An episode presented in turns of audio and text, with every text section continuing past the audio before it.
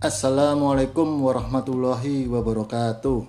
Selamat pagi sahabat-sahabat Mas Aryo. Pertama-tama Mas Aryo ucapkan takobalalahu mina wa minkum bagi rekan-rekan semua. Selamat Hari Raya Idul Fitri, mohon maaf lahir dan batin. Pada dua episode sebelumnya kita sudah membahas tentang profiling, identifikasi, dan verifikasi.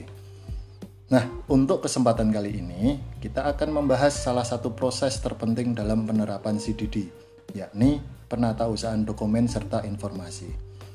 Masih ingat kan bahwa proses CDD dimulai pada saat calon nasabah akan membuka rekening dan berakhir pada saat nasabah menutup rekening. Hasil dari proses identifikasi dan verifikasi adalah sekumpulan informasi yang didukung dengan dokumen-dokumen baik dokumen ID, legalitas, atau underlying dokumen. Atas dokumen dan informasi tersebut, ada kewajiban bagi kita, yakni penyedia jasa keuangan, untuk melakukan penatausahaan dokumen dan informasi. Nah, proses ini terbagi atas dua kriteria, yakni pertama, atas dokumen dan informasi yang terkait dengan data nasabah atau WIC sekurangnya lima tahun sejak menutup CAF Sedangkan poin kedua adalah dokumen dan informasi yang terkait dengan transaksi keuangan sekurangnya 10 tahun sejak menutup rekening. Contoh dari dokumen dan informasi terkait dengan data nasabah adalah form pembukaan rekening, dokumen ID atau legalitas, form WIC, dokumen beneficial owner, risk, uh, risk profiling, dan lain sebagainya. Sedangkan contoh dari dokumen terkait transaksi nasabah adalah mutasi rekening, slip transaksi, voucher transaksi, underlying transaksi, serta penjelasan atas transaksi yang dilakukan oleh nasabah atau WIC. Nah, proses penatausahaan dokumen yang baik dan benar akan membantu kita dalam melakukan customer profiling dan monitoring sehingga kita dapat menawarkan produk jasa bank yang tepat serta memastikan kewajaran transaksi yang dilakukan oleh nasabah atau WIC.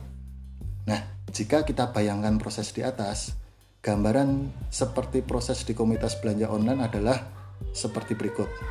Provider belanja online seperti Tokopedia, Bukalapak, Shopee, Lazada dapat memprofiling usernya jika mempunyai database yang tepat dan akurat yang dibantu dengan Artificial Intelligence atau AI.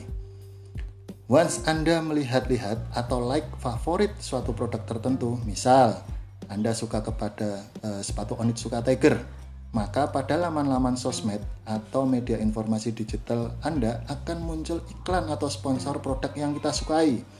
Misalnya di laman Facebook kita, Instagram, atau detik.com akan muncul iklan atau sponsor terkait sepatu Onitsuka. Nah, dari penjelasan di atas, dapat kita simpulkan bahwa Penatausahaan dokumen dan informasi tentang nasabah atau WIC juga mempunyai peran yang penting dalam proses CDD. Untuk itu, ayo kita lakukan penatausahaan secara baik dan benar sehingga dapat membantu institusi kita dalam melakukan profiling, monitoring, promosi produk dan jasa yang tepat kepada nasabah kita, serta dapat membantu aparat penegak hukum jika terdapat proses hukum terhadap nasabah kita. Jadi ingat, jangan yang mudah dibikin sulit ya. Demikian pembahasan singkat kita tentang proses penatausahaan dokumen dan informasi. Nantikan pembahasan-pembahasan singkat berikutnya di podcast Mas Aryo selanjutnya. Terima kasih. Wabillahi taufik walhidayah. Wassalamualaikum warahmatullahi wabarakatuh.